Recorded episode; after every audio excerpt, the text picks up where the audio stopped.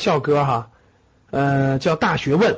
你看最近呢有一个视频，就是李嘉诚先生最后一次汕头大学校董会主席出席的那个视频，真的是建议大家去看一看啊！真的大，建议大家去看一看啊！汕头大学是李嘉诚先生独资出资一百多亿港币，然后呢三十四年来不断支持，然后这个这个发展到今天的。那我觉得汕大的校歌叫《大学问》。的歌词，你们认真去看那个歌词，真的看完那个歌词就明白，格局的使命就在歌词里已经写的清清楚楚、明明白白了。所以格局的百年校歌同样用大学问。然后呢，这个格局的口号也写在这儿了哈，百年口号，要不不出，要出就是一百年的。百年校歌啊，是大学问，我觉得真的是很难超越了，很难超越了。当你看完大学问里面的那个歌词的话，你就我就觉得。真的是格局的使命都在里面包含了，然后格局的百年口号是我们植树的过程中突然想到的啊，也是学员启发然后再想到的，做人格局大，做事大格局，这是这是这个这个这个百年口号、百年校歌啊，两个都已经有了。好了，那我们今天就要正式开始呃今天的这个咱们的课程了啊，现在教室里有四千两百一十二人。那我们就开始准备啊，呃，希望我们线下面授见面的时候，我们能够一起唱这首《大学问》啊，真的是非常好，非常好的。大家先去了看一下歌词，你就知道，看下歌词就知道了。好了，最后一次问大家，大家的声音呃能听到声音吧？能看到课件吧？我翻一下课件，应该你们能看到课件吧？好嘞，那我们就开始了啊。呃，今天我们的主题呢？大家可以看到主题啊，你的房子可能未来二十年下跌，我们的中心是跟房子相关的，呃，是跟房子相关的。嗯，我也希望把这个，特别是很多人很关心的房子这个地方呢，咱们能够把它大大大方向上给它讲明白了。我们主题分为了几个方向，呃，第一个是这个国际大形势带来的大变局，这个我会做一些铺垫，然后把这个主题讲明白。然后呢，中小城市房产临近二十年大顶了，我会把这个逻辑给大家讲清楚啊。教室里有很多是中小城市的，对吧？然后你的房子呢，未来可能二十年都是下跌的，它不涨，它不涨就是下跌的啊。房产投资的错误可能让你损失未来二十年的黄金时时光，这个重点我要把它讲明白。我相信很多人也很关心的啊，因为你看到的很多新闻媒体报道，很多地方在排队呀，很多地方这个房子很热闹啊，等等，很多背后的逻辑和原因。那希望大家有所收获。在我们讲课过程中呢，大家一定要文明用语啊，不允许敲任何不文明用语。如果敲不文明用语的话，就会被踢出教室了。好了，那我们就正式开始了。呃，最近大家发现没发现？你们是否最近留意了？最近的这个违约特别多，就是违约违约特别多，大面积来袭。最近有这个感觉的，就是很多地方都在违约了。你们有这个感觉吗？有这个感觉的打个一，就是好多好多违约特别多，或者你工作当中，或者或者你的生活当中发现很多地方要不回来钱了，要不回来钱了，坏账越来越多了，有的打个一。好，那大家看，最近呢可以说是金融的这种雷呀爆的越来越多啊，越来越多，真的是很震惊呀。六月二十九号，今天咱们在七月一号，对吧？六月二十九号、六月三十号，这个真的是好多这个，大家看新浪财经的新闻，两千亿就真的是爆没了，就是真的是这个这个这个这个民间借贷，包括现在各个私募也现在出现很多问题啊，两千亿震惊全国，你看啊，这我都没听过，什么唐小僧啊，什么连币啊，这我都没根本就没听过。但是随随便便出来一个，基本上就是这个几百亿、几百亿的资金。二零一八年以来，就这半年以来，各位总部在上海的善林财富，咱们知道是吧？前一阵说过，唐小僧我都没听过，就这唐小僧七百五十个亿的资金，七百五十个亿的资金，各位啊。然后联币金融刚刚炸了是吧？联币金融也是几百亿的资金。最近这两天，翼龙财富也是总部在上海这个翼龙财富。三百五十个亿，现在又是个炸雷，又又又又又又没影了啊！各大平台接连暴雷。据公安局统计数据相关报道，善林金融是六百多个亿，唐小森七百五十个亿，刚刚的翼龙财富三百五十个亿，广泽三家加起来就一千七百多个亿，各位就一千七百多个亿。你看币金融没有公布，但也近上百亿，就加起来，光上海地区大大小小的金融平台现在大概有两千个亿左右已经爆雷了。不能说这两千个亿全全损失了，但是基本上是大多数是找不回来了。然后就从六月份开始，各位就一个月的时间，我们今天才七月一号，对不对？就六个就一个月的时间，全国已经有四十六家网贷平台现在出现问题了。我没给大家放截图啊，大家去看去，什么花果金融什么等等的，不是坏了就是清盘了，就是提现困难，就是等等等等，一批批的大量的这种资金就就就就就可以说是灰飞烟灭，可以说是这个出了很多的问题吧。这里面大多数的钱，各位都成形成坏账了，就扔到窟窿里了。然后可可能少部分钱被这些骗子嗯汇到国外的也有，但是这个大部分钱其实是进了进了窟窿了，呃，进了很多这个这个高利贷或者各个这个金融链条里的窟窿里了。然后这种是非常非常最近应该属于是个暴雷的高峰期啊。那为什么这个高峰期出现在二零一八年的六月份呢？就是为什么会出现在二零一八年的六月份呢？这是大家比较关心的一个问题，啊，也跟我们今天要讲的这个主题有很大的关系，各位，有很大的关系。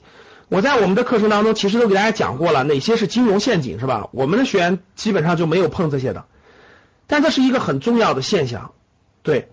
那为什么呢？因为这些这些暴雷为什么都出现在了二零一八年上半年？怎么多这么多？而且六月份特别多呢？其实这背后是有很多原因的。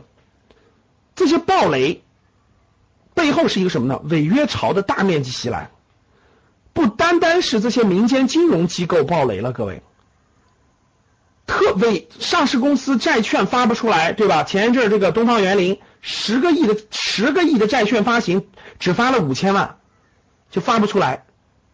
那么好的上市公司的这个这个债债券发不发不出来，然后呢，很多公司的债券违违约。就很多债券到期了，这个违约了，还不起本金，还不起利息，债券违约率在二零一八年上半年也是比较高的，然后公司发债发不出来，然后一堆的这个民间金融跑路，对吧？暴雷就是跑路了，就是那个就是崩盘了，就崩盘了，本金也拿不回来了，呃，本金也拿不回来了。那为什么会在二零一八年上半年出现这么多这种情况呢？因为内外压力带来了资金链的大紧张，各位。内外压力带来了资金链整个整个这个资金链的这个大紧张，怎么讲呢？跟我今天要讲的房产是有巨大的关系的，各位。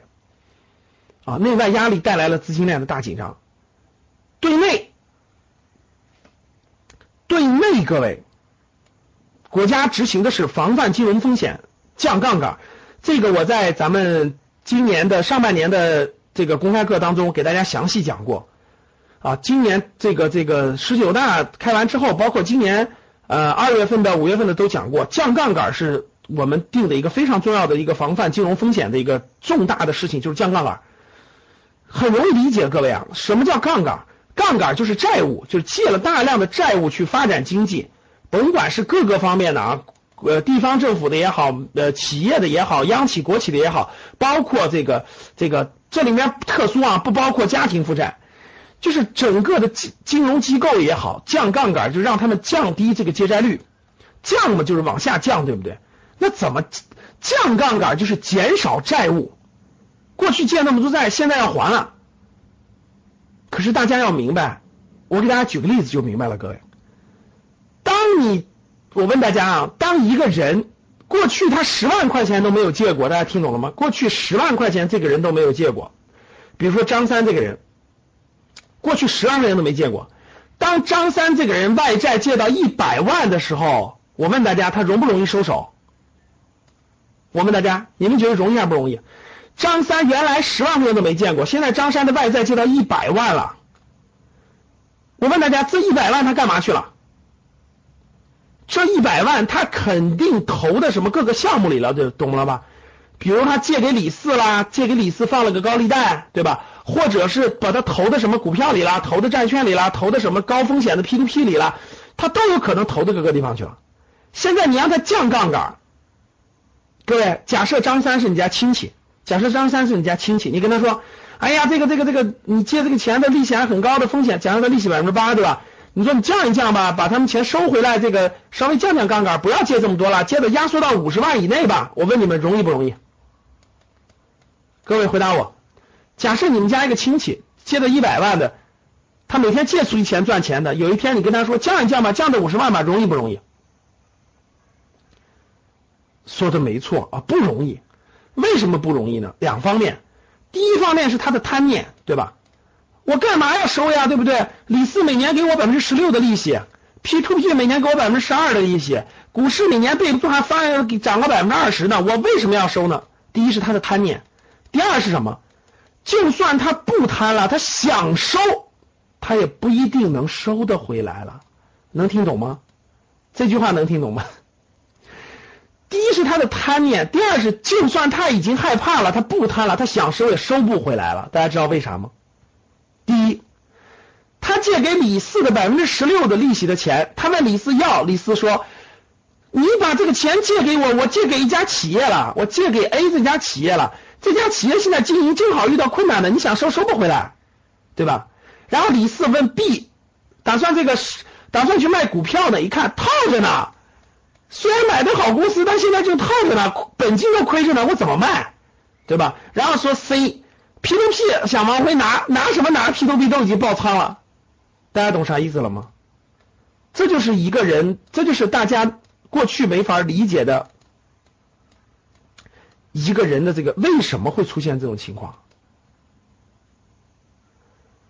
为什么会出现这种情况？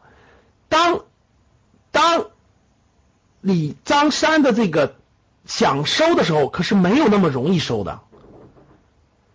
张三现在面临的情况是：第一是贪，第二是想收收不回来，怎么办呢？李四告诉他说：“现在如果你不再给我点钱，你这百分之甭说百分之十六的利息了，连本金都要不回来了。”听明白了吗？这是李四的反应啊！李四给张三的反馈是：“张兄，你借给我那些钱，如果你再不借点的话，咱 A 公司就倒闭了。你再借点钱的话，才能救回来原来的钱，要不然就完蛋了。”我问大家，张三什么感觉？股市说：“哎呀，股股市跌下来了，现在还套着百分之二十呢，你再投点钱就抄底了，拉低成本了，是不是这样的？”然后 P to P 说：“P to P 已经崩盘了，想救都救不了了。”你说这时候张三什么反应？我问你，张三是想借更多钱还是想还更多钱？大家回答我，张三是想借更多钱还是想还更多钱？张三已经力不从心了，他想还已经还不回去了，他现在就想借，能借更多的钱，他觉得才能捞回他过去的本金。所以各位听懂了吗？降杠杆必然面临着什么？降杠杆必然面临着出现像张三这样的情况，就有大量的过去已经借了钱的人已经收不回来了，听懂了吗？已经收不回来了。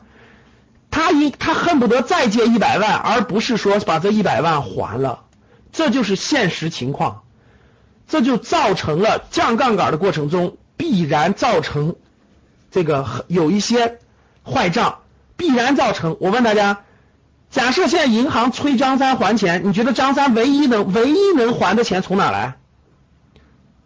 假设银行让张三还钱，张三再不还钱抄家了啊，房子就得卖了啊。我问你，他只能卖哪个？民间借贷能收回来吗？P to P 能收回来吗？对，没有地方了，只房子能卖了吗？根本卖不出去，房子已经限限购限售了，只有股票可以套现了，听懂了吗？只有股票可以套现了。本来他买的股票是好公司，非常好的公司，只有这个能变现了，现在，所以股市出现了下跌的机会，听懂了吗？正因为降杠杆的过程要求了大量的像张三这样的公司或者机构或者地方政府去降杠杆，所以他必须把流通性好的好资产去卖掉，所以才造成了资产价格的下跌。内部原因降杠杆带来了大量的这种问题，但不降。我问大家，那很多人可能问了，老师降杠杆干嘛呀？不降啊，继续升杠杆啊，升杠杆会造成什么结果？大家回答我，升杠杆会造成什么结果？老师干嘛要降杠杆啊？咱别降了，咱继续升吧。咱让张三再贷一百万呗。咱让张三再贷一百万呗。咱让张三继续给李四钱啊，继续给 ptp 钱啊，对不对？继续买房子、炒房子呀。那最后的结果就是所有的人的房子都不要要了，所有的人都不要要了。对，所以各位看这儿啊，内部降杠杆是为了降低泡沫，本来泡沫就已经很严重了，就已经非常非常严重了。第二就是外部，外部这个违约潮就是美元升值，大家知道美元在升值，对不对？美元在不停的升值，正常人民币也得跟着升值，要不然的话，很多资金往外面跑啊。美元升值加上贸易战对外贸的影响啊，美元升值加上贸易战对外部的影响，同样造成了资金紧张。各位，内外两个因素造成了到处资金都比较紧张，到处资金都比较紧张，到处就缺钱，特别是那些已经特什么人缺钱？我问大家，什么什么人缺钱？大家记住我的话，过去借了很多人的人，很多钱的人，或者公司或者地方政府才会缺钱，听明白了吗？我再重复一下啊，什么人会资金紧张？什么人会缺钱？很多人不缺钱呐，到处过去高杠杆。什么人借钱？就是你们过去，你们过去特别崇拜的那种到处借钱炒房子的人，他今天紧张了，能听懂吗？听明白了吗？听明白打一，没听明白打二。过去你们特别崇拜的，哇，你看我这个朋友多牛，到处借钱，手里持有七八套房子，外债借的一千多万，我特别崇拜，那就是英雄，特别崇拜。各位，我告诉你。你还没有你，你可能见过炒股票跳楼的，你还没有见过炒房子跳楼的。快了，用不了多久你能见，你就能见着了。不相信你看着吧。出来混，迟早要还的，记住这句话，不要盲目崇拜那些所谓炒房子的。很多炒房子还不降杠杆，等着吧。现在其实已经发生了，看着。过去借钱越多的，现在越紧张，因为它的资金链越来越紧张，越来越紧张。然后看这儿啊，随着美元加息引起的流动性恐慌，因为美元加息，大家知道这个资金容易往美元跑嘛，有一部分它容易动摇外汇储备，已经让市场真的已经是那个啥了，股市闪崩又出现，最近股市连续往下跌，对不对？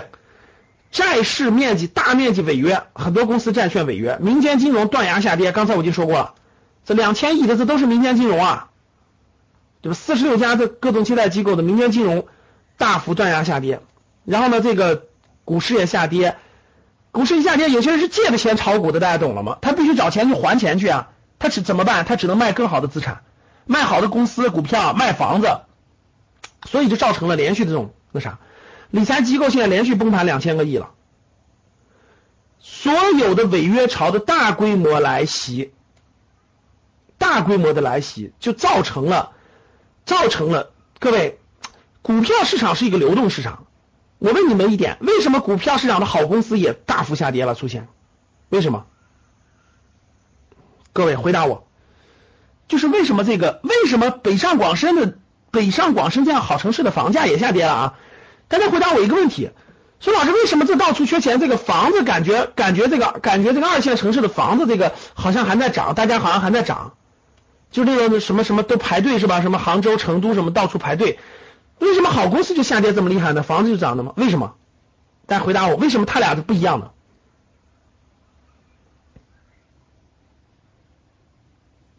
对啊，为什么你感觉是房子到处在涨的？是的，对。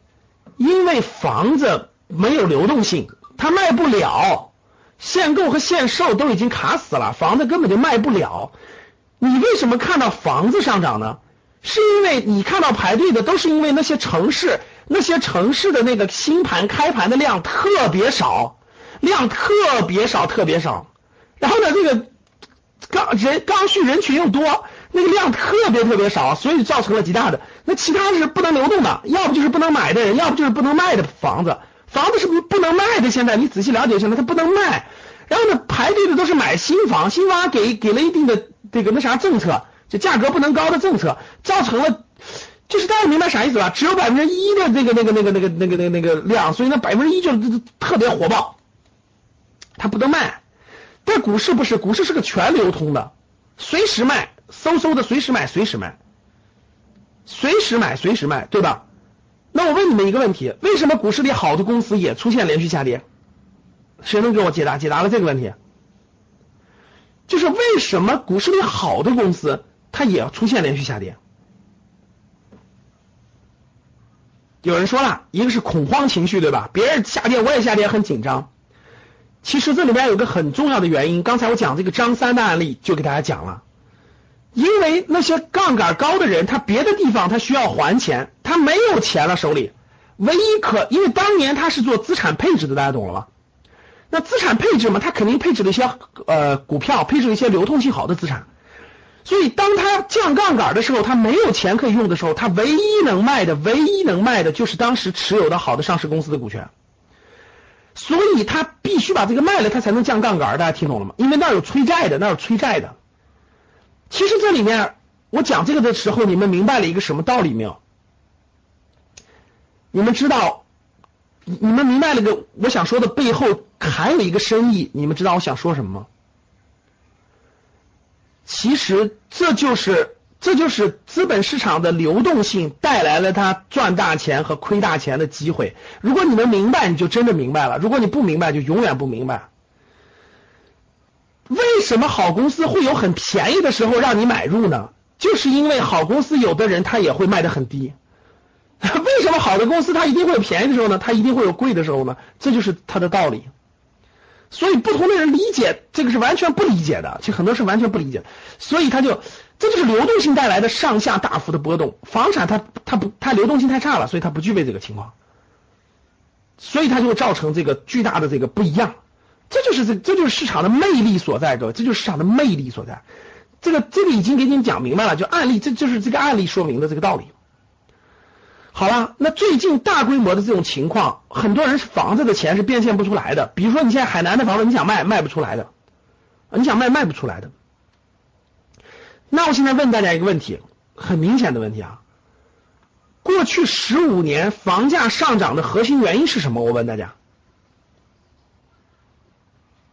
大家回答我。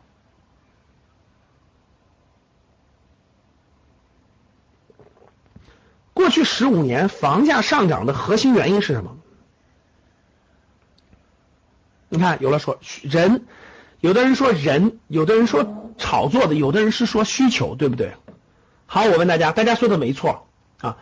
这个分为几个层次？第一个层次，我问大家，对，人往城市走了。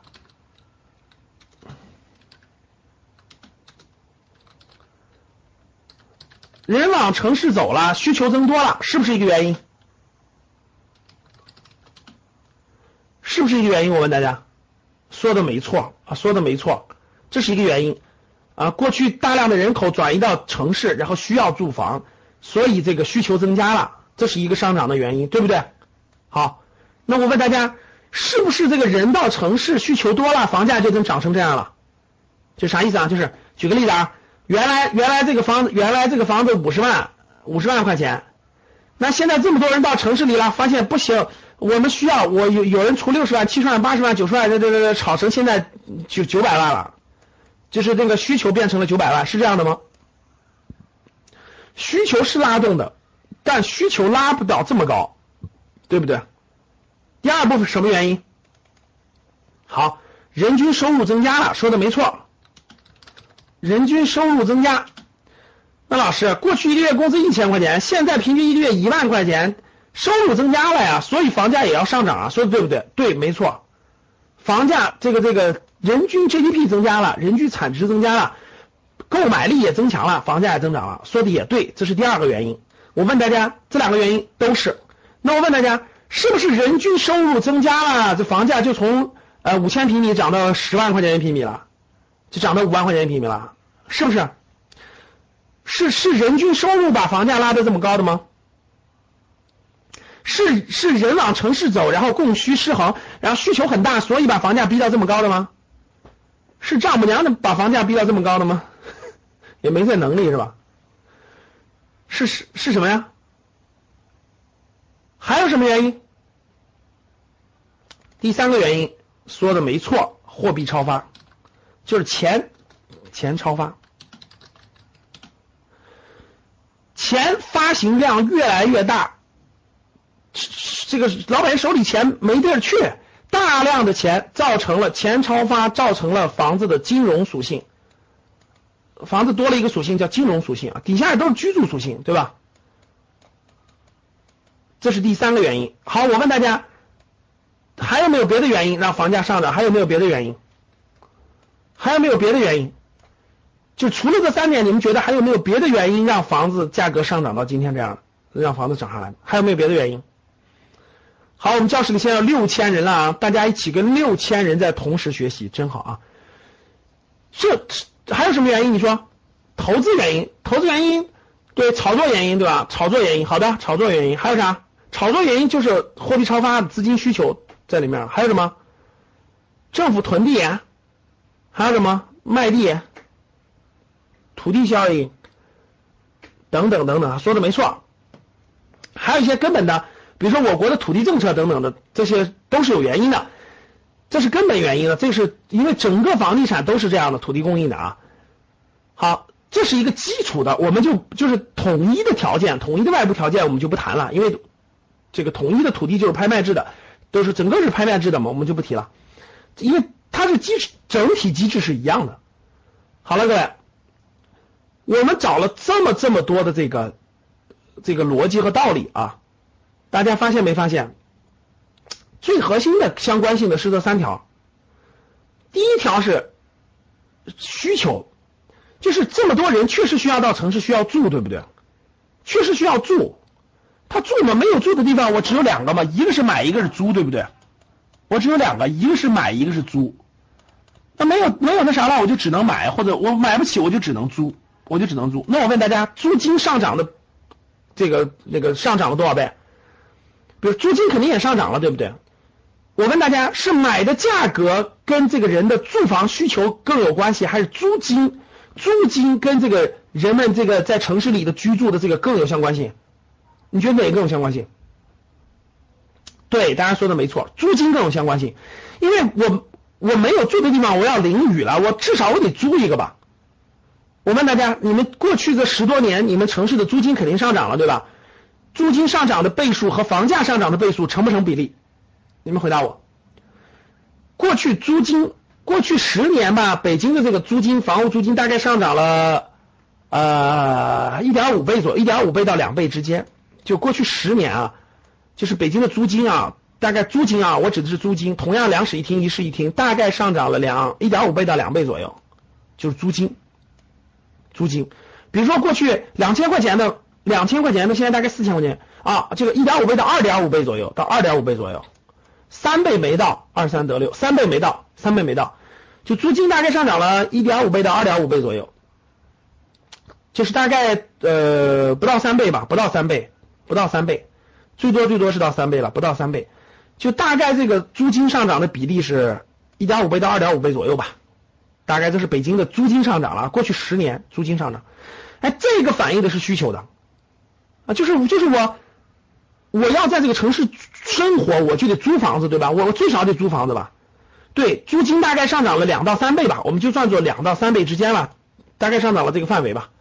但是房价上涨了可不是这个价格，对，房价大概上涨了有七到八倍，就大概过去十年吧，过去十年，从呃一万块钱涨的七到八倍，七到八倍，六到八倍左右吧，六到八倍左右，这是这是房价的上涨啊，过去十年。然后这是租金的上涨，这是跟住相关的。人均收入的增加，人均收入增加，过去十年也收入确实也增加了，大概也就是两到三倍吧。人均收入没有两到三倍，一到两倍吧，啊，应该在两到三倍乘以吧，两到三倍。我问大家，过去你五千块钱，现在是不是过去十年一万块钱了，对吧？两到三倍左右，收入大概增长两到三倍，那收入的增加。过去十五年前的超发，那量可是多了去了。那我问大家，这三大原因。大家看啊，这三大原因，第一是人往城市走的需求，第二是人均收入增长，第三个是货币超发。你们觉得哪个的作用是最大的？就关于房，关于对房价上涨影响，哪个的作用是最大的？你们觉得？你们敲一下，一二三，你们敲一下。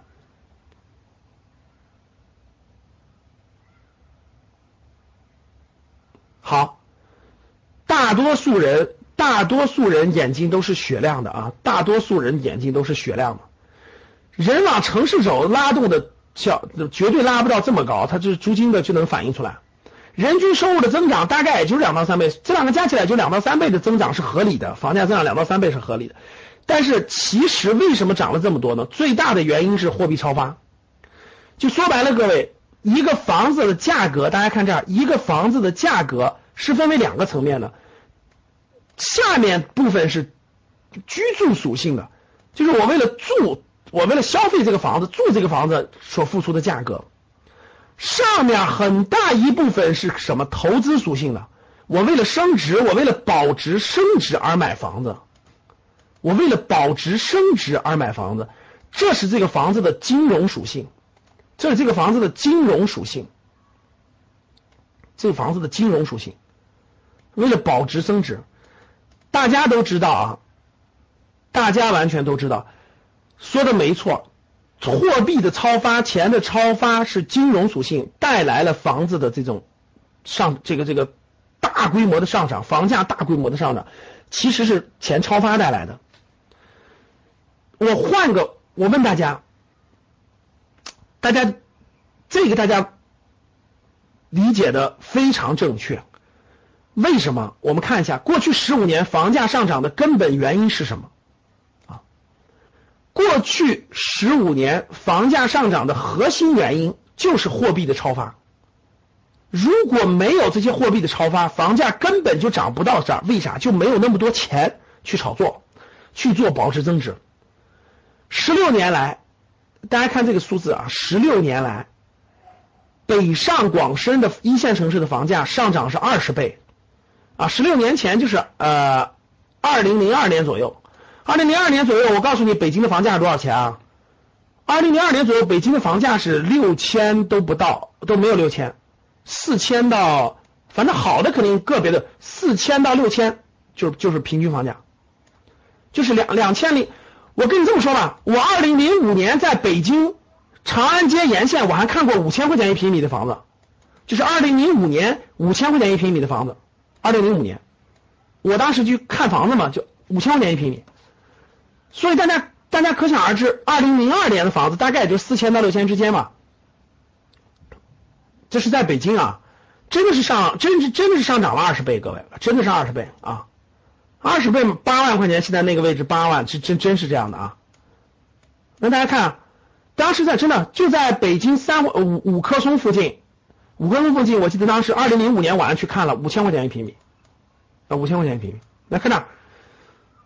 北上广深的房价上涨了二十倍，全国 GDP 上涨了不到七倍，就是二十年全国的 GDP 是上涨了七倍，就人们的人们的实际生活需这个这个能力是上涨了七倍。然后呢，这个中国总楼市的总市值现在是四百多万亿，各位，就是把中国全部楼市的价格加起来，大概值四百多万亿，四百多万亿啊，是 M 二的二点五倍，就整个 M 二。的二点五倍，就整个流通，就整个货币量发行量的二点五倍，是储备货币的十五倍，货币发行量的四十五倍。就现在这个量是整个货币存发 M 一的四十五倍。过去十年，大家感觉到都是钱的超发，最直观就是房价暴涨。二零零七年的 M 二是四十万亿，就我们货币流通量是四十万亿。二零一七年是一百六十七万亿，大家知道啥概念吗？就是十十年之之后，现在的是当时的翻了四倍，就是货币的流通量。银行理财所代表的影子银行，从五千三百亿涨了涨到了三十万亿，翻了六十倍。各位，大家明白啥概念了吧？就整个货币发行量是非常惊人的，这个发行量是世界是世界各个国家在这么短的时间内都是没有过的，可以说都是没有过的。好，我问大家。如果这个发行，我问大家两个问题。第一个问题，大家告诉回答我。第一个问题，如果这么多的货币过去十五十六年的发行量，这些钱没有进房子，大家听好了，这些钱没有进房子会造成什么结果？就假设这些钱没有跑到房子里面，他会去哪儿？回答我，回答我的问题，回答我的问题，跟上我的思路。假设过去十六年这四百多万亿的市值，当然它不是值这么多钱啊，就这这么多发行量里头的大量的钱，它没有去房子，它会去哪儿？回答我。有人说会去股市，他已经去过很多次了，去了就爆，去了就就就涨到一定程度就爆了，涨到一定程度就爆了，已经去了很多次股市了。如果去完国就出来了，如果没有去房子。没有地方可去，只会去什么？只会去物价。说的没错，物价就会飞涨，通物价就会飞涨。如果过去十六年多发行的这些货币没有被房子所消化，那我明确可以告诉大家，我们现在的物价绝对不是今天这样的物价。我们现在的物价是现在的大概六到七倍。就如果这些钱，如果这些钱没有进了房子，而是进了物价系统。那我们现在的物价将是现在的六到七倍，大家可以理解吗？大家可以理解吧？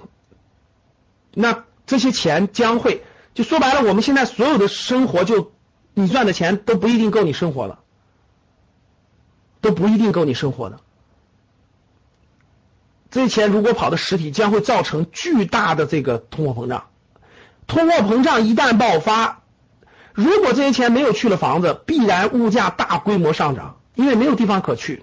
股市就是顶多暴涨然后暴跌，然后不进房子的话，只能进这个这个物价，物价就会造成通货膨胀，造成通货膨胀就会造成一种严重的情况，各行各业的成本大幅上升，这各行各业成本大幅上升，各行各业的成本都要大幅上升了。那往下看，第二，这是第一个，第二个我想问大家的。我想问大家的啊，那大家看现在的流通货币量是多少？就现在我们社会当中的存款，包括这个流通货币量，现在我们的这个存款其实是有很少的，大概二十六万亿吧，就存款只有二十六万亿的这种货币流通量。那待会儿我们往大家看啊，我刚才问的第一个问题就是这些钱假设没有进房子，它会进哪？对吧？第二个，第二个，我再问大家一个问题。我再问大家一个问题啊，这个这些钱，好，我再问大家一个问题，这个现在这么多钱都跑到房子里了，他能不能随便出来？大家能听懂？现在整现在整个这么多钱堆进这个市场里头吧，整个房市堆了四百多万亿。我问大家，如果它能流通，就如果这个这个这个炒房子的或者投资房子的，随时都想出来，随时出来会造成什么情况？你告诉我，就会造成什么情况？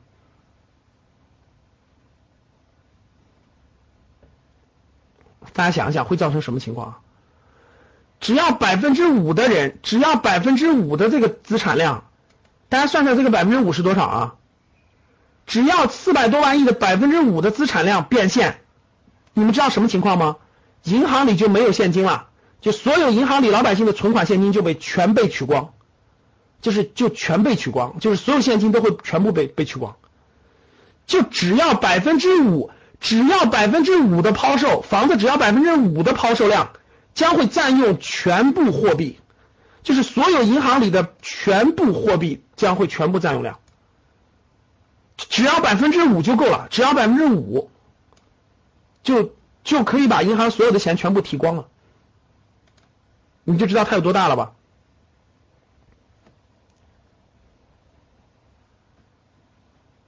好，那现在各位告诉我，现在这么多发行，为刚才有人了，那为什么当年要开这么大口子，这个发行这么多货币呢？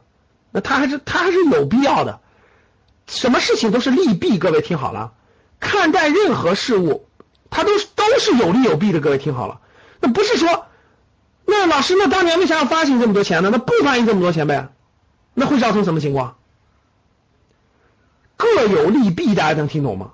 这所有的发展都是各有利弊的，到今天也是，我们今天面对的未来同样是各有利弊的，每一个事物都是两面性的，你不要站在一个好完全绝对对或绝对错的角度去考虑，那就大错特错了，啊，那就大错特错了。对，那好看这所以我问大家，那这么多的钱，现在在房子里。海南一个限购一个限售就七千亿的资金就进去了，就炒海南房子的七千个亿，咔嚓就进去了，出不来，五年内才能卖。那我问大家，这么多钱，现在如果让从房子里往外跑，哪儿能承接了这些这么多钱？大家回答我，哪能承接了这么多钱？这这么多钱去哪？这么多钱去哪？假设房子的这么多市值出来个几十万亿，你告诉我那几十万亿去哪儿？几十万亿去哪儿？根本没地儿可去。假设房子咔嚓卖个百分之五出来，几十万亿的去哪儿？这些钱去哪儿？真要几十万亿一出来，那一变现把银行的钱全用光了，那变现出来这几十万亿的资金去哪儿？它去哪儿都是风险。你说这几十万亿往哪扔吧？往实物里面扔，那立马就是去那个暴涨。这往股市扔。股市总共才五十万亿市值吧？现在是六十万亿还是五十万亿市值？这随便出来个百分之五，股市立马涨一倍，不止一倍，所以嗖嗖全涨上去了。那风险一大，一波动又没了。那你告诉我去哪？让他去创新的实体经济，他不去。放到国外都打水漂了，那国外更是去哪？你们回答我去哪？你告诉我去哪好吗？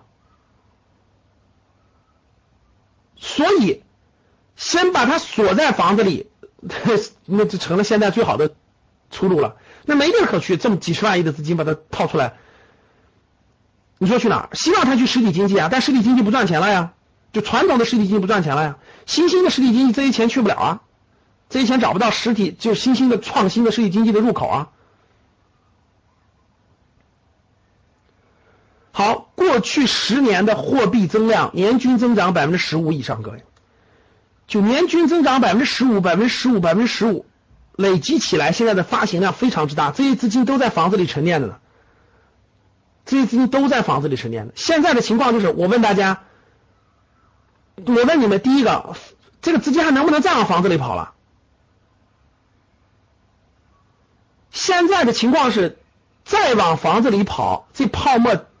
那就不是四百万亿了啊，那就那就是八百万亿了。那说白了就是，我我刚才我再问大家一点，这个这个这些资金如果再往房子跑，那那大家都知道吧？只只要百分之五的交易量，大家明白啥意思吗？看，举个例子，一个城市，一个城市假设有一百万套房子，听懂了？一个城市有一百万套房子，你们买过股票吗？一个城市有一百万套房子，我问大家，有多少套房子决定这个房这个城市的房价？你只要买到，你只要买三万套房子，举个例子，过去是一平米一万块钱，你只要有三不用三万套，你只要三万套一平米两万块钱成交的，所有的一百万套的价格就都涨到两万块钱了，这点能听懂吗？这点能听明白吗？听明白打一，听不明白打二。就是他不需要每一股买过股票就知道了，他不需要每一股都按那个实际价格成交。你只要很少的比例的人按那个高价格拉起来，它整个价值就市值就全上来了，这点能听懂吗？打二的人就没上过格局课的财商没有做过普及，打一的就是格局老学员，财商已经普及起来了，这就是财商，听懂了吗？市值什么叫市值呢？市值就是当一个公司举个例子啊，一个公司有一亿股，看一个公司有一亿股。当它一股股票从五块钱涨到十块钱的时候，它的市值就变成两个亿了，能听懂了吗？其实交易量可能只可能只交易了百分之五，能听明白吗？你们知道炒房子为什么好炒吗？大家知道炒房子为什么好炒吗？因为房子没有流通性。你到一个城市以后去，你到一个城市去，你把它的二手房只要垄断百分之三的市场，你手里只要买那么几百套房子，一个小城市的房子房价就拉起来了。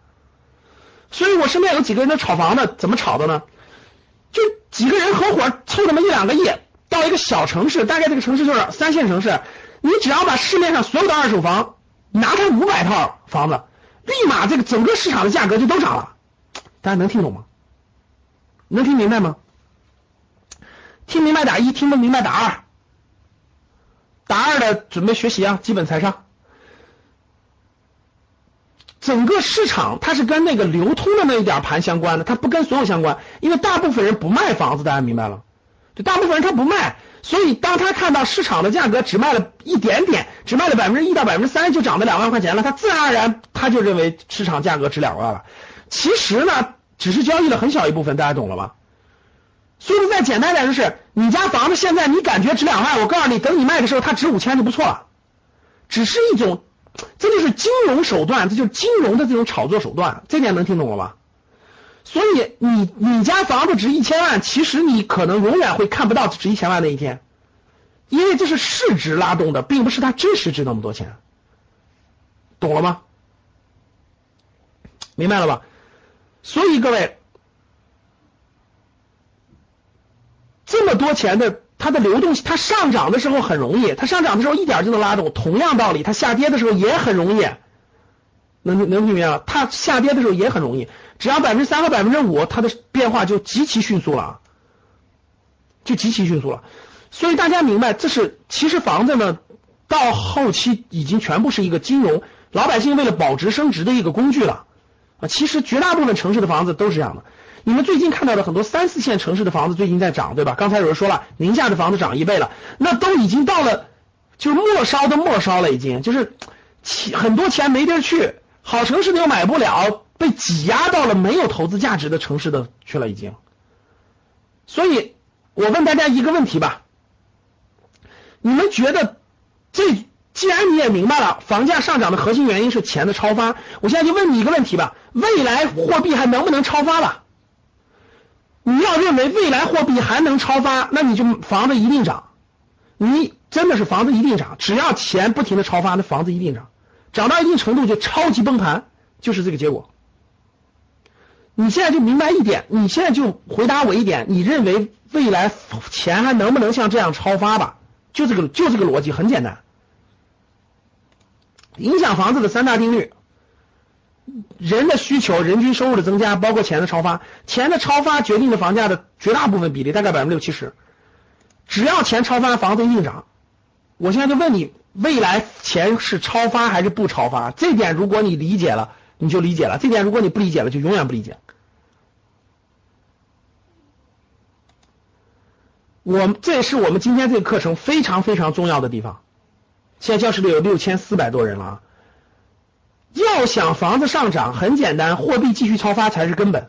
如果货币不超发，那我可以明确告诉各位，现在的房价就靠这两个因素，三大因素嘛，就靠人的这种需求的因素和人均收入的增速，可以明确告诉各位，未来五年都涨不了，因为现在已经有泡沫了，已经超过了人的人的这种供给的需求和人均收入增加的需求，这两点横在这儿，未来可能五到十年，它都消化不了现在的泡沫。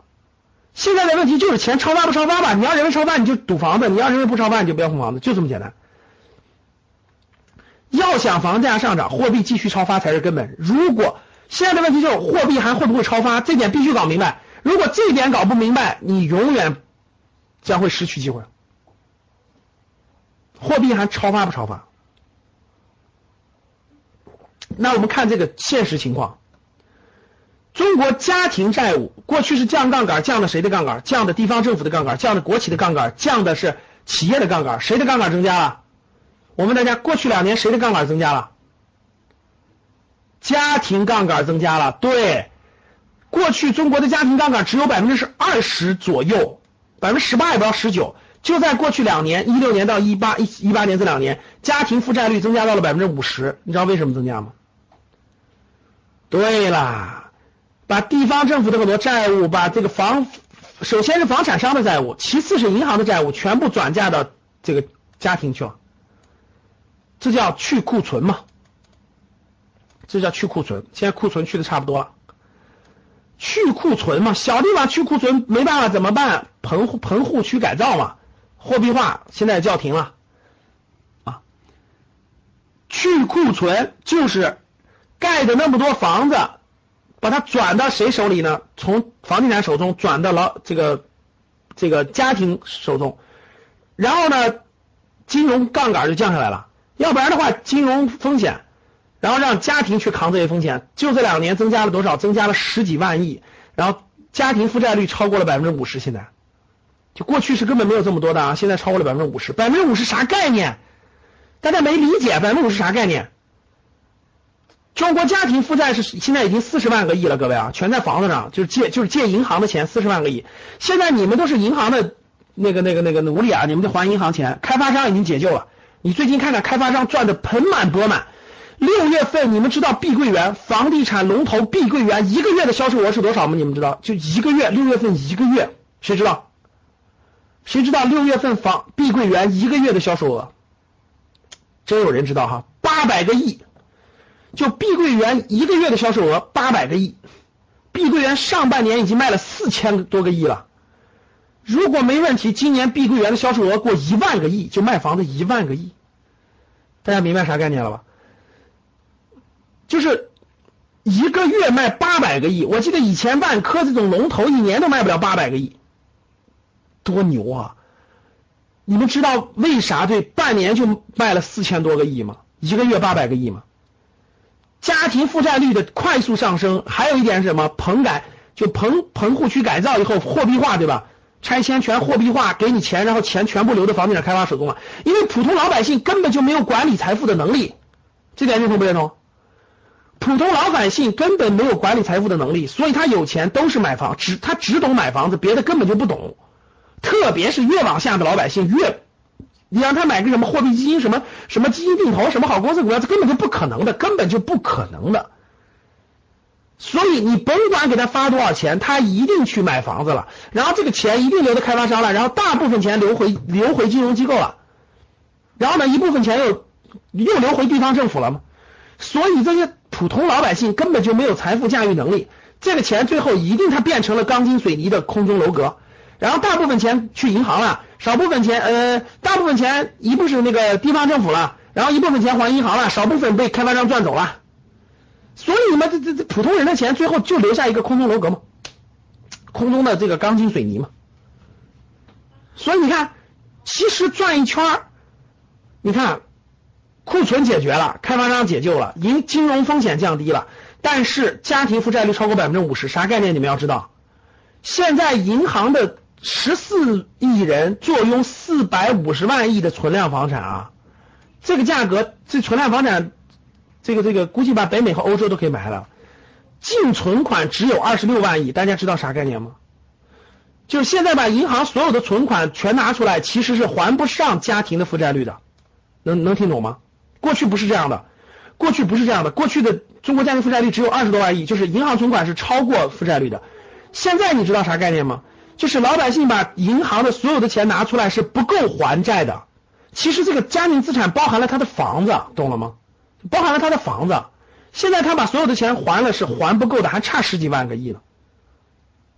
所以去库存是的降杠杆了，但是也带来了很严重很严重的问题，你们知道什么问题吧？就是老百姓的消费能力在降低，这就会打击消费这个。内需的第三驾马车，所以不能一直搞这个，不能一直搞这个。如果再搞这个，如果再搞这个去库存，再搞，再让家庭负债率上升，那就没有人有消费能力了。当没有了消费能力，市场也不存在的后，那就那那就不是金融危机了，各位，各位那就不是金融危机了，你知道那叫啥了吗？那就是经济危机了，那就是经济危机了。连内需消费这条路都没有，老百姓没有钱消费，那你们知道多少工厂要倒闭吗？多少工厂要倒闭，多少工人要失业？你们你们很多人的，你们很多家庭都会受到影响的，那就是真的是经济危机了。所以任何事物都是有利有弊的。当我们应用这种方法的时候，它是有边界的，用到一定程度就不能再用了。再用的话。越来越多的人不敢消费，越来越多的人不消费，多少企业就会倒闭了，真的是倒闭，那就真真正正的是经济危机了，那就不是金融危机了。所以各位，今天为什么要降杠杆？你知道为什么要降杠杆吗？其实就是化解未来更大的经济危机。如果今天不主动降这个杠杆的话，那任由房价再暴涨，任由这个泡沫再暴涨，各位，你以为这个房价完全是我们国家自己控制的吗？听懂了吗？你以为，各位，你以为这个房价是这个这个资产泡沫是我们自己完全可以控制的吗？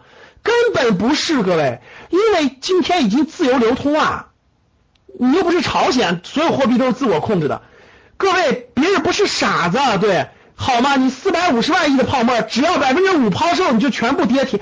那很简单，美元加息就行了，不断的加息的钱就往外流，很容易就卖房。后来涨到啥地步？我告诉你，美国一套房子，美国一套房子也就值，举个例子啊，就是英国一套房子值一百万人民币，你中国一套同样的房子值一千万人民币，那傻，有钱人不是傻子。他到一定程度，他就会把这个钱。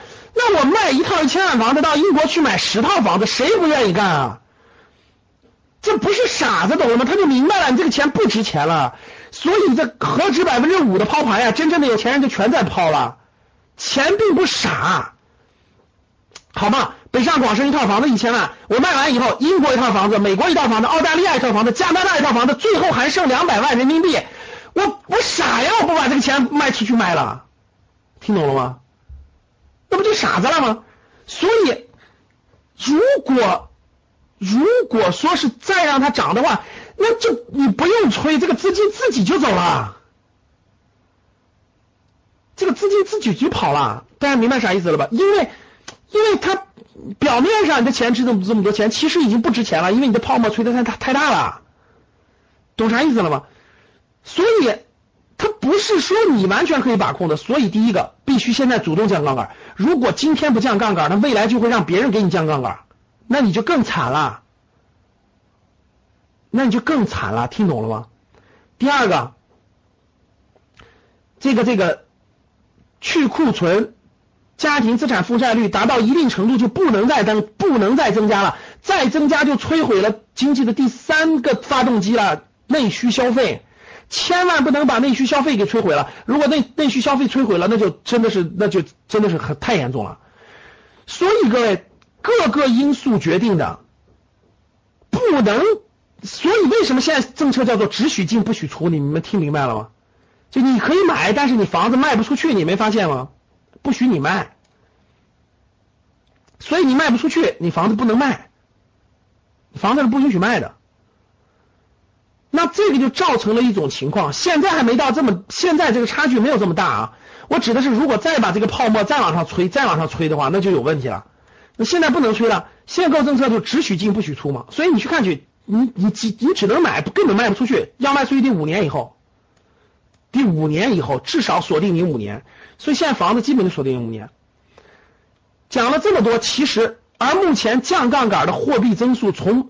现在整个中国的货币增速已经从百分之十五下降到百分之七了，这两年已经连续下降了，最高的时候百分之十五左右，货币增速这两年已经下降到百分之七到百分之八了。这两年发的钱真的是少了，就为什么前面出现了很多违约？大家知道，就因为货币量发行量也在减少，去杠杆也在减少，基数跟大家说在减减在减少，货币低增时代，各位现在比较明确，货币。如果中国未来你敢确认货币是低增时代，就货币不大量增加了，那我可以明确告诉你，房地产失去将会失去投资价值。我再重复一下，如果货币进入低增时代的话，那房地产将失去投资价值，这是必然的。所以现在你你要论证的就是货币未来是低增还是高增，这是非常非常关键的因素。通过国内的情况看，现在货币是不可能再增了，再增再增这个泡沫风险太严重了，严重到不可控制了。那引出了我今天讲的这非常大的一个主题了，就是国际大形势带来了大变局。各位，不是你想增不想增的问题了，是你想增也不能增的问题了。这点能听懂吗？所以你要放到更大的维度去考虑问题了。再大规模印钞票的可能性已经微乎其微了，各位，咱们可以下个定论，微乎其微了，百分之九十九的概率不可能再印钞票了。为什么？你们知道？刚才我讲了国内的情况了，我们再看对内，事实也证明了，啊，事实也证明了，像以前那样的印钞票，就像以前那样连续大规模的印钞票，已经起不到对任何经济发展的促进作用了。这点大家明白吗？特别简单的就是委内瑞拉，就是那个委内瑞拉，大家知道吧？阿根廷呀等等这些国家，就是为啥那些国家发行货币经济也不增长了，而且钱越来越贬值呢？因为钱发到一定程度，各位，它就起不到促进经济作用了，只能制造更严重的通货膨胀。因为它钱已经就是社会各个社会的流通是需要钱的，对吧？然后钱的流通通过市场的交易，它会流通到最需要的行业、最需要的部门、最需要的地方。但是当你多到一定程度以后，这个钱就那也用不着啊。中国有很多需要创新的领域，但是这创新的领域也用不了那么多钱了。已经，我举个例子，比如中国的芯片创新，那芯片创新它需要一千个亿已经够了，你你给它三千个亿，另外两千个亿就是浪费，因为它不需要那个东西，它需要的是人才，它需要的是技术。芯片的突破已经不是说你多给两千亿和少给两千亿的问题了，其实钱已经不缺了。所以，那你还发这么多钱，最后这个钱只能去干嘛？炒金融资产，炒什么金融资产？继续进房子，房子不让去了干嘛？炒股票，股票也不让去了，也不敢去干嘛？炒那个生活物资。所以，最后再发行钱的话，只能自己把自己逼到经济危机的地步。对。只能是自己把自己逼到经济危机地步，所以现在已经到了临界点了，你再发已经没有任何意义了。我问大家，就算再发行货币，你们认为经济增速每年能能回到现在每年增速百分之六点八、六点五？你觉得能回到百分之八、百分之九以上吗？不可能的，各位啊，已经不可能了，只能推高泡沫，不可能推动经济增长，只能让我们的生活成本更高，不可能让经济更好。所以这点其实已经证明了。这就不用试了，各位，这就已经不用试了。过去已经多了，所以只能将泡沫推向不可挽救的边缘。对面已经很明确了，再发行货币好吗？房子再涨一倍，那我告诉你，这个这个，那离经济崩盘已经很近很近了。你不用问，你就老老实实攒好钱，老老实实找工作吧，很快你就失业了，真是这样。如果房子再涨一倍，我可以明确告诉你，你就准备好失业的准备吧，就这么简单。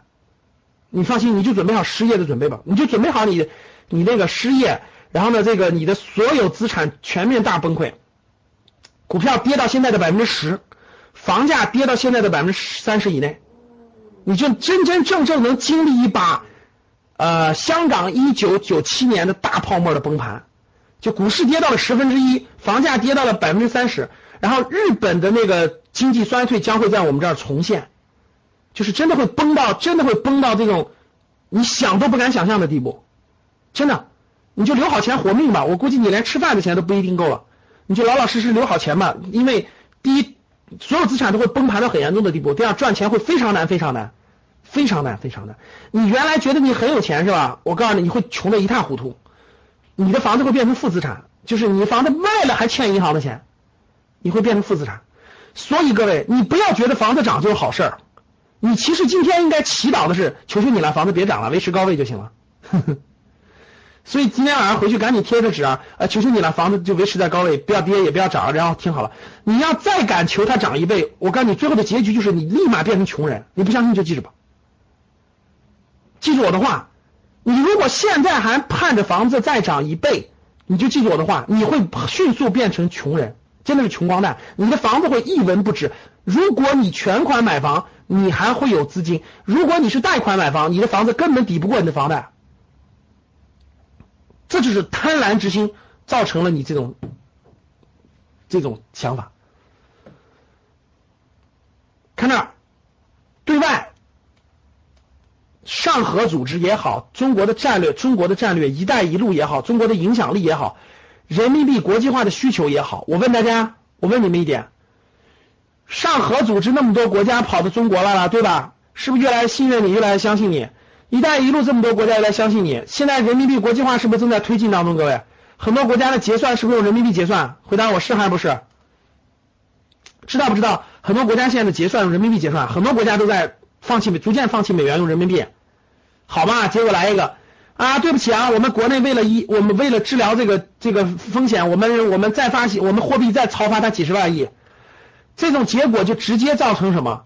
直接造成汇率的大规模调整，就是不可你乱发货币，你不可能汇率稳定，各位，好吗？人家各个国家说，我们好不容易把你中国当老大了，我们好不容易把你人民币当做交易货币了，我们好不容易存了嗯几千亿人民币，几千亿的这个人民币。结果你咔嚓，你随随便便就给我贬百分之十，贬百分之二十，那我们还是你说我问你这些这些兄弟们还信相信不相信你？你回答我，这些这些你人民币要国际化，你连信用都没有，你三天两头超发，你大贬值，我们拿你的纸还不如拿美元呢，我凭什么拿你人民币？那我还是拿美元去。所以各位，很明显的币值必须稳定，不能乱动摇，要不然你怎么国际化？谁会相信你？这不可能的，各位。所以你既然给这么多国家承诺了，你的币值是必须稳定的。所以很多人说了，保汇率还是保房价，我就明确告诉你，保汇率是大头，通过行政手段保房价，就这个方法。这就是中国的特，中国的最大的特能力所在。靠保汇率是重要的，冻结房价。说对了，用行政手段卡住房价。正常情况应该保汇率的房价是要跌的。但是怎么才能让房价也不跌，汇率也保证呢？这就是中国特别牛的地方，别的国家根本没有这种方法，就是汇率稳定，然后呢用行政手段把房价给它控制住，这就是超水平发挥。这个到任何国家的教科书里，你永远不理解，你永远理解不了这种手段，只有中国能用，也只有中国有这种本本事用，别的地方都没有。所以各位看着，再加上你想贬值也没那么容易。这美国现在对中国的战略已经变成，已经不是这种贸易伙伴关系了。我相信大家也应该明白了，已经到了战略遏制阶段了。所以未来的贸易战都是小问题，刚刚开头，各位刚刚开头，后面这后面这事多了。这你有什么惨的呀你？李晶晶同志，你完全说错了啊！你应该美才对啊。这美国对中国的战略遏制已经全面开始了，所以绝对不是过去的合作关系或者是互捧的关系了，所以你也不可能不允许你乱超发了，你怎么敢超发呢？对啊，美元加息你超发，那毫无疑问资金往外流啊。美元是加息的正常情况下，人民币也要加息，懂了吗？因为这样才能保证货币流动的稳定性。结果现在你你不加息，你还贬值。那我告诉你，那三万亿外汇储备，那很容易，那很容易几千亿就流出去了，因为啥呀？他那升值，你这贬值，那随流出去，那很容易就赚百分之十、百分之几，那资金就当然往外流了。所以正常情况下，应该是什么？人民币也应该加息的。但是我问你们，敢不敢加息？现在，你回答我，敢不敢加息？不能加息呀！一加息，房产这房产出问题啊！这一加息，这个房产大泡沫，这泡沫崩盘怎么办？所以现在不敢乱加。现在就属于是真的是，汇率是通过这个市场稳定的，然后呢，房价是通过行政手段控制的，通过行政手段控制的。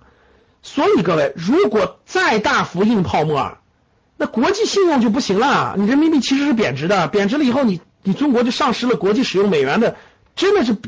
人家这些人怎么相信你啊？这些国家的，我都存了几千亿人民币作为交换结，结果你天天贬值，那人民币国际化还要不要人民币国际化了？那国际领导人还要不要了？对不对？那这个，所以说各位，你要是乱贬值的话，你根本就无法承受你在国际上的经济贸易科技地位，包括你的国际竞争力与国际参与权就没了。所以现在特别明确，保汇率是一定要有汇率是稳定的。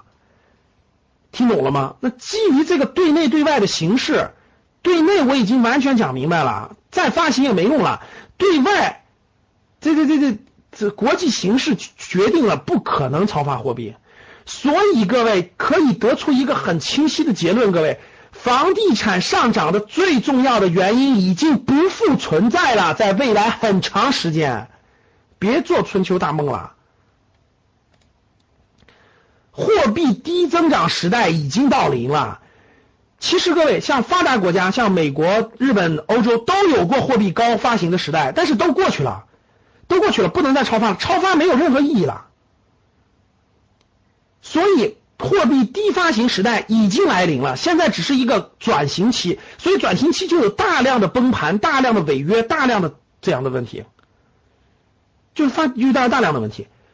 那货币低发行的时代最大的影响就是房地产将失去投资价值。我告诉你，货币低发行时代，房地产将失去投资价值。记住我说的这句话。你没有认真，李林，你没有认真去读，没有读懂，那是完全没有理解了。那七千亿是干什么的？那那从货币超发到货币低发，它必然伴随着很多阵痛。为了缓解这些阵痛。定点的释放一些，缓解一些可能爆发的小问题，这是必然的呀。就跟你生病了，也不可能一点抗生素不用嘛，也不能多用嘛，适当的一点点用，定点的用啊。那跟大发行也完全不一样，完全不一样，那根本就是两回事儿。没理解了，你们就。还有一点我必须提醒的各位，教室里有没有人做生意是那种应收账款的那种生意？就做完了后付钱，或者是要垫钱的这种垫资的这种有没有？有打个一，有没有？好，所有做什么工程的啊，做什么这种应收账款生意的啊，就是先放货后收钱这种，一定要注意了啊！在货币低增时代，过去大家知道怎么赚钱吧？我给你下个定语吧，过去二十年财富模式很简单，买到就是赚到。买到房子就是赚到了，然后呢，敢放债对吧？敢敢签合同，敢放债，然后由于这个泡沫的增长就能赚到钱。我跟你说吧，经济未来的财富模式发生了，将会发生翻天覆地的变化，将会发生翻天覆地变化。如果教室里各位，你现在还认为我只要敢买房子我就能赚钱，我只要敢那个啥就肯定能说敢放贷，敢敢往外借钱，敢那个敢签合同，生意规模越来越大我就能赚钱，你你完了。就是你将进入，就是出来混，迟早要还的，你该还了。很多人都，我问你们各位，你们身边有没有人还举债买房子的？现在身边有没有？而且是投资房，不是自住房，有没有？给我打个一。你身边有没有还到处签个合同就敢把东西放出去，放一堆应收账款赚钱的？你劝都劝不住，你发现没发现？你发现没发现？你劝都劝不住。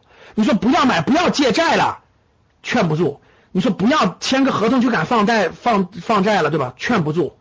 你说这个不要这个放货出去这个那啥了，劝不住。这就是啥？过去他靠什么赚钱的？今天他靠什么就得就得同样栽回去。大家做生意的时候一定要注意了，应收账款管理这种生意一定要少做了，尽量收回来了。为什么？违约将频发。其实已经过去这么半年一年，其实已经在大规模频发了。其实已经在大规模频发了，所以各位，货币低增长时代最大的影响就是房地产失去投资价值。我再说一次这句话，如果你还听不懂，我国内国外形势都给你分析完了，房产上涨的因素都分析完了，对吧？核心因素都分析完了，如果你还听不懂，那就真的没有人可以救得了你了。你的房子可能未来二十年都是下跌的，就可能未来二十年都是下跌的，哼哼。我问你，你的房子能租出去吗？教室里各位有没有你买的房子，但你的房子租不出去的？有没有？给我打个一。老师，我的房子买了，但是我的房子租不出去，有没有这样的？给我打个一。好，你的房子的出租回报率能达到百分之四吗？你的出租房回报率能达到百分之四吗？能达到百分之四的打个四，达不到的打个一，达不到的打个二。能达到四的打个四，达不到的打个二。你小区的入住率高吗？晚上以后那个小区里是亮灯的还是黑灯的？超不过连百分之三十都没到的，连百分之三十都没到的，打个三。超过百分之三十的，别打了，连百分之三十都没到的打个三。说我们家小区，我我我投资买房的小区，晚上打开灯的小区的入住率小于百分之三十，打个三。好，你的城市人口是流入的还是流出的？人口是流出的，打个四。我们家我们家我们这个城市人口是流出的，就是年轻人和工作劳力都不在这个城市，都是往外流出的。你亲戚朋友考大学都出去了，你的亲戚朋友考大学都出去了，然后你身边的劳动力都是出去的，回流的很少，回流的都是没有劳动力的，五十岁以上的，回流了打个四。你的城市人口基数大吗？人口基数在五百万以下的打个五，人口基数在五百万以下的打个五。你的城市生产力发达吗？就是你的城市里头这个经济发达不发达，产业多不多，支撑产业多不多，工作机会多不多，经济有潜力吗？人均收入是增长的快还是慢的？如果不行的打个六。就老师，我们小地方经济不发达，除了开饭店、开美容院的理发的赚钱，别的都不赚钱，基本都不知道该干嘛，工作机会特别少。除了当地有几个开矿的，搞点种植的什么都不赚钱，这种就是给我打个六。看到没有？一二三四五六。这不用说了吧？超过这里面超过一半的，就是我刚才打六里面符合百分之五十的，符合超过一半的，符合超过一半的啊！你们家房子未来二年下跌概率百分之九十九。就老师一二三四五六我全打了，有没有一二三四五六全打了？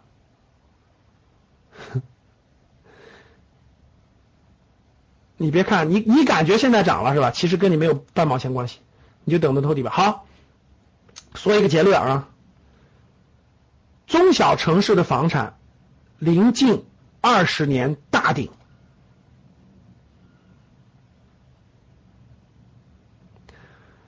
中小城市的房产啊临近二十年大顶，我就敢这么说，二十年大顶啊，二十年啊，不是一年、两年、三年、四年、五年，是二十年大顶啊。啥叫二十年大顶？就现在就在这个大顶的这个，要不就是刚还没到，可能还会稍涨涨；要么就是到了正好大顶，要么就是已经很多地方已经下跌了，就在这个顶上，就在这个顶部区。其实过去半年多的，我一直都是这个观点啊，中小城市的房产临近二十年大顶，未来二十年都是下跌的。你你别说，老师，二十年后了，我们家房子一百万，现在还值一百万，你怎么说是大顶呢？你怎么说是下跌了呢？我问大家，哼，我说的对了还是错的？我问你们一点，你们家房子现在值一百万，二十年后还值一百万，你告诉我你是赚钱了还是亏钱了？回答我，回答我一下，你你们家房子现在值一百万，二十年后，你说老师，我们家房子二十年后值一百零一万，你凭什么说房子跌了呢？二十年后还值一百万，你们家房子亏大发了，这还用问吗？政府去杠杆带来的，现在是去杠杆带来对房地产影响，就是需求端，老百姓的需求端提高，居民加杠杆的壁垒，现在不让居民加杠杆了，已经提高了，对吧？首付房、首付第一套房贷，包括这个后面的杠杆全部提高了，不敢再增加家庭负债率了。避免居民加杠杆失控，现在已经到底了，各位不能再乱加杠杆了。融资端企业的融资端也难了，企业现在借找银行借钱也没那么容易了，对吧？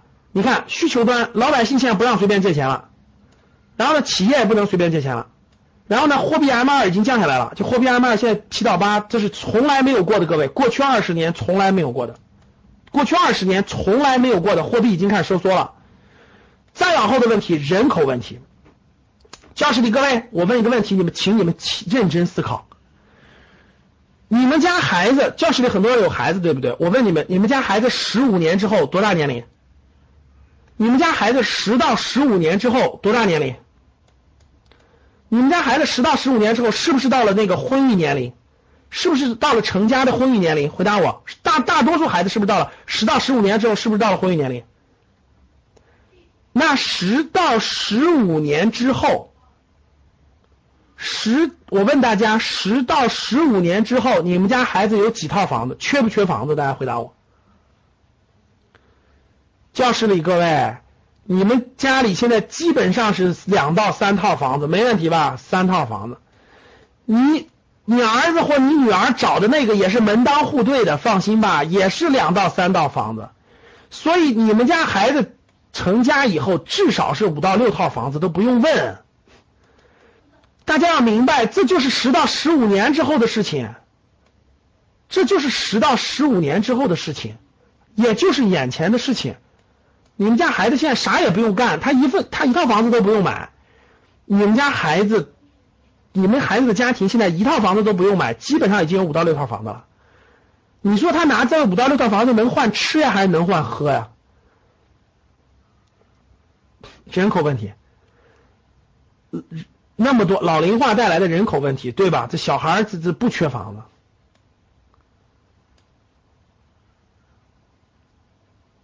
对吧？城市化率的慢慢慢慢，一线城市现在已经太拥挤了，人口已经负增长了。大家知道吧？北京、上海、广州人口都已经负增长了，除了深圳还在涨，都是负增长的，人口全是流出的。北京、上海、广州人口全是流出的，现在已经往二线城市转了，已经往二线城市转了，就是现在都转到二线城市了。自有化率现在自有化率这么高了，房产税也要推出的，这些政策其实全是。怎么可能再让你暴涨的？这这怎么可能呢？就没有利好因素了，已经。唯一的利好就是人人均 GDP 还比较低，人均收入还有提升的空间。这几个结合在一块儿，各位，房地产基本上达到了一个大周期的顶部拐点区域了。它肯定是个，你不要告诉我说，老师明天涨还是后天涨？这明天还涨一点，后天涨一点，这个一点都不重要。重要的是大周期的顶部拐点区域了，已经。已经到了大周期的顶部拐点区域了，这一点你是否能看明白？这一点你是否能够懂？这是最关键的。基本没有长期利好了，各位啊，基本没有长期利好。我说的是大格局啊，我说的是站在未来十年、二十年。你不要跟我说，老师未来哎，怎么三个月了，我们这还涨呢？那不是我考虑的范围，我也不赚那个小钱。未来二十年临近大顶了。但政府不可能让它跌呀，怎么办？用行政手段控制住，让它不要快速跌，怎么办？有意的控制房价下跌的速度，让它一点点的。所以呢，其实现在什么意思？各位看，因为这个西方国家它是市场化的，它的房价是这样的，上涨上来就咔嚓就下去了。看，包括日本也是这样的，就看上涨一下上涨，然后迅速就会下跌了，基本上在一年内就跌下来了。所以日本、香港、美国房价都是上涨也快，下跌也快。中国有特殊的行政手段，所以中国希望是房价是让它横在这儿，懂了吧？就横在这儿，为啥呢？就是不要跌，掐住交易量不要跌，然后或者是缓慢下跌，然后让它这个消化，随着收入的增长消化消化消化，因为它下跌基本上也是这样的嘛，所以希望它有一个缓慢的过渡过渡过去。其实呢，我们希望通过行政手段让房价是这么一个过程，看达到巅峰以后呢，不要下跌，在高位震荡，高位震荡震荡震荡震荡。然后慢慢的跟这个经济收入的上升把它重合掉、消化掉，这个过程各位，那真的不是五年的事儿，真不是五年的事儿。我觉得啊，我觉得真不是五年的事儿。中小城市的房子可能是二十年的事儿，大城市的时候可能是五年，中小城市可能是二十年的事儿，这是二十年才能划好。现在的问题是，行政手段只是尽量是这个意愿。就是希望这个房价走成这个节奏，上下震荡，然后慢慢慢慢回回合，但是不一定啊，各位不一定。如果这个房价再疯狂上涨，那最后有没有可能出现一种情况是，真的是出现严重的下跌？完全有可能的。那有没有可能出现，如果是卡不住货币再发行，那就还往上上涨？那出现的结果就这样的，看歘上升，然后咵嚓就下来了，那就再也管控不住了啊！如果现在再上涨，那就那就那就控制不住了啊！那真的就控制不住了，那就是名义上没跌，其实已经跌了相当多了。所以现在希望是走出来这条线，就希望房价走出来这条线，就是未来横在这儿不要动，然后每年交易量给它减少了，不影响金融风险。其实现在总体就是这个思路。所以 下跌是一个必然的过程，隐形的缓慢的过程，就是表面上这个房价没动，其实它已经跌了，就跟现在燕郊一样。你去北京郊区，你去看，其实已经跌了很多了，百分之五十了。但是你去银行，你你发现它的估值还在那，就是一个隐形缓慢的过程。这就意味着将是一个漫长的过程。这个漫长的过程是多久？我可以告诉你，是做好二十年的准备吧，做好二十年的准备吧。所以最后你会发现，你会发现，可能你感觉它没跌，但其实 就是就今今天一今年一百万的房子，二十年后还是一百万，就这个情况。这是最最大最大的可能性，就是横在那个地方。你说有没有可能一百一十万？有可能的，这个小波动就咱就不说了啊。所以，房产投资失假设失误，就如果房产投资错误啊，会让你失去未来二十年，会让你失去未来二十年。不涨就是下跌，大家记住我的话。其实不涨就是下跌，未来它会控制住。一百万的房子二十年后值一百万，你说损失多少？你自己说吧。所以，中国货币超发的时代正式结束了。我再认真说一次啊，中国货币超发的时代，我认为正式结束了。如果还超发，就突然老师又放水了，而且放的特别牛。几万个亿啊，就四万个亿啊，四万个亿又出来了。QE 中国的版 QE 四万亿放水，知道怎么做了吗？知道将会做什么？知道怎么做吗？明白怎么做吗？如果再发生超发，这种概率就小于百分之一啊，这种概率小于百分之一。如果货币再超发一次，我告诉你一个方法。除了留下住的房子，把其他所有资产全卖掉，所有资产全卖掉，所有资产啊，就就是除了住的房子啊，除了住的房子，把除了住的房子不要动啊，把其他所有房子全部卖掉，把其他所有资产全部卖掉，股票、债券，所有的东西全部卖掉，全部卖掉，握好现金，等着，等，等着大崩盘之后抄底，你就变成大富翁了，哼，那就只有这个办法了，别的办法都没用了。所以，但那个过程很凄惨的啊，确实是这样的啊。这个，这个真的是经济危机了，那就不是金融危机了，那就是经济危机了啊。那可能要等几年，等个三四年、四五年都是有可能的。所以，货币超发的时代可以说是正式结束了。与此同时，与此相应，我们的财富创造模式也将发生翻天覆地的变化。过去的财富很简单，敢买房子就能赚钱，对吧？闭着眼睛敢买房子就行了，不用动脑子，敢买就能赚钱，基本就是靠这赚钱的，靠着这个呃大宗商品的涨价，靠着房产的涨价，普通人的财富模式，就普通人的财富模式，过去就这个模式，现在可以明确告诉各位，真的发生变化了啊！这个变化发生的非常重大，这个变化是影响未来二十年，各位影响未来二十年。啊所以，如果你不明白未来的财富模式在什么地方，你终将失去未来二十年财富增长的机会。你终将失去未来二十年财富增长的机会。好，郁亮，万科的年会刚刚说了啊，郁亮谈公司定位，十年之后万科不再是地产公司。其实现在的地产公司都很紧张，都在找新方向，要不然谁又救了那个乐视的贾跃亭了？各位，谁又救了贾跃亭了？告诉我，融创的那个融创的那个孙宏斌坑了一百六十个亿，现在谁又救他了？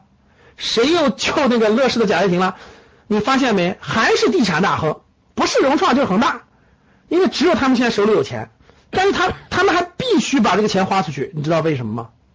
你看各位。